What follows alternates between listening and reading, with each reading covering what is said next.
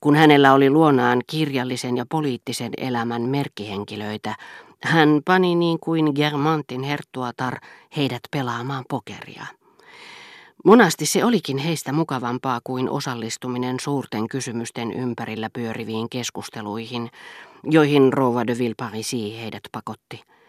Mutta nämä keskustelut, niin naurettavilta kuin ne ehkä seurapiireissä vaikuttivatkin, ovat Rova de Villeparisin muistelmissa antaneet aiheen ja ainekset kohokohtiin ja poliittisiin kannanottoihin, jotka tekevät vaikutuksen muistelmateoksissa, niin kuin myös Cornein tyylisissä murhenäytelmissä.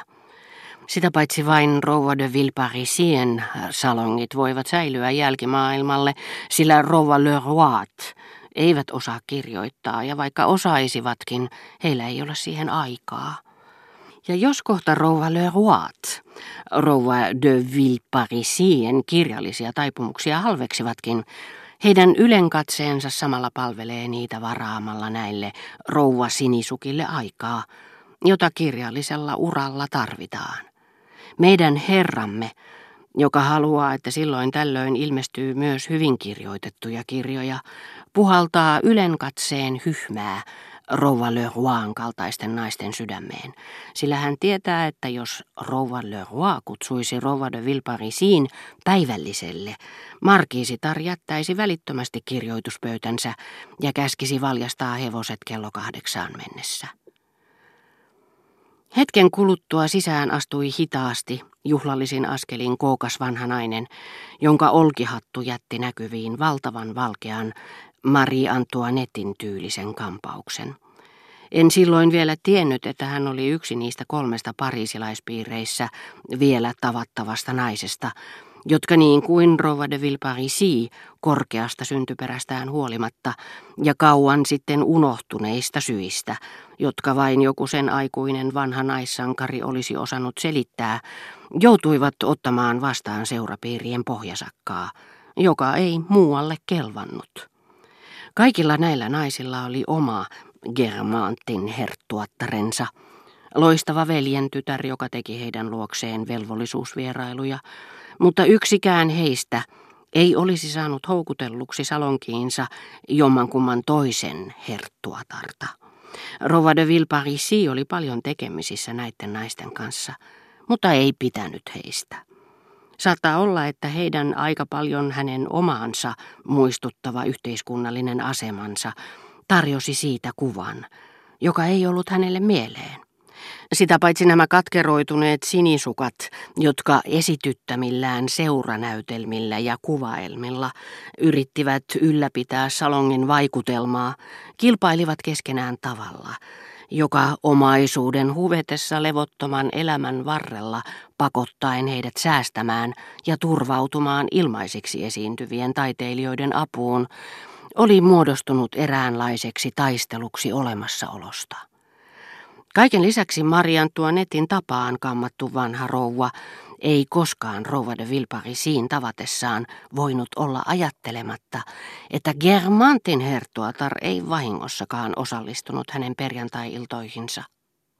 Hän lohduttautui sillä, että näissä samoissa tilaisuuksissa oli aina läsnä kuuliaisen sukulaistytön ominaisuudessa ruhtinatar de Poix, hänen iki oma Germantinsa, joka ei koskaan käynyt Rova de Villeparisin luona, vaikka olikin Germantin herttuattaren sydänystävä. Oli miten oli, Kemalakeen yksityistalosta Rue de Tournonin, Rue de la Chaisin ja Faubourg Saint-Honoreen salonkeihin ulottuva, yhtä luja kuin vihattukin side, yhdisti näitä kolmea langennutta jumalatarta, joiden rangaistuksen syistä – rakkausseikkailuista tai pyhäin häväistystä hipovasta käytösvirheestä, olisin halunnut päästä perille jotakin yhteiskunnan mytologista sanakirjaa selailemalla. Sama loistava lähtökohta ja sama nykyinen alennustila pakottivat luultavasti heidät paitsi vihaamaan toisiaan, myös etsimään toistensa seuraa. Sitä paitsi jokainen tarjosi toisille kahdelle helpon ja mukavan tavan imarrella vieraitaan. Sillä kuinka nämä eivät olisi uskoneet päässeensä Faubourgin suljetuimpiin piireihin, kun heidät esiteltiin kalskahtavan arvonimen omaavalle naiselle, jonka sisar oli naimisissa Saganin herttuan tai Linjön ruhtinaan kanssa. Sitäkin suuremmalla syyllä, kun sanomalehdissä puhuttiin paljon enemmän näistä tekemällä tehdyistä kuin oikeista salongeista. Jopa kermaan kuuluvat veljen ja sisarenpojatkin, kuten esimerkiksi Sän Lu, joilta joku toveri pyysi johdatusta seurapiireihin, sanoivat, minäpä vienkin teidät täti Vilparisiin tai täti Xän luo.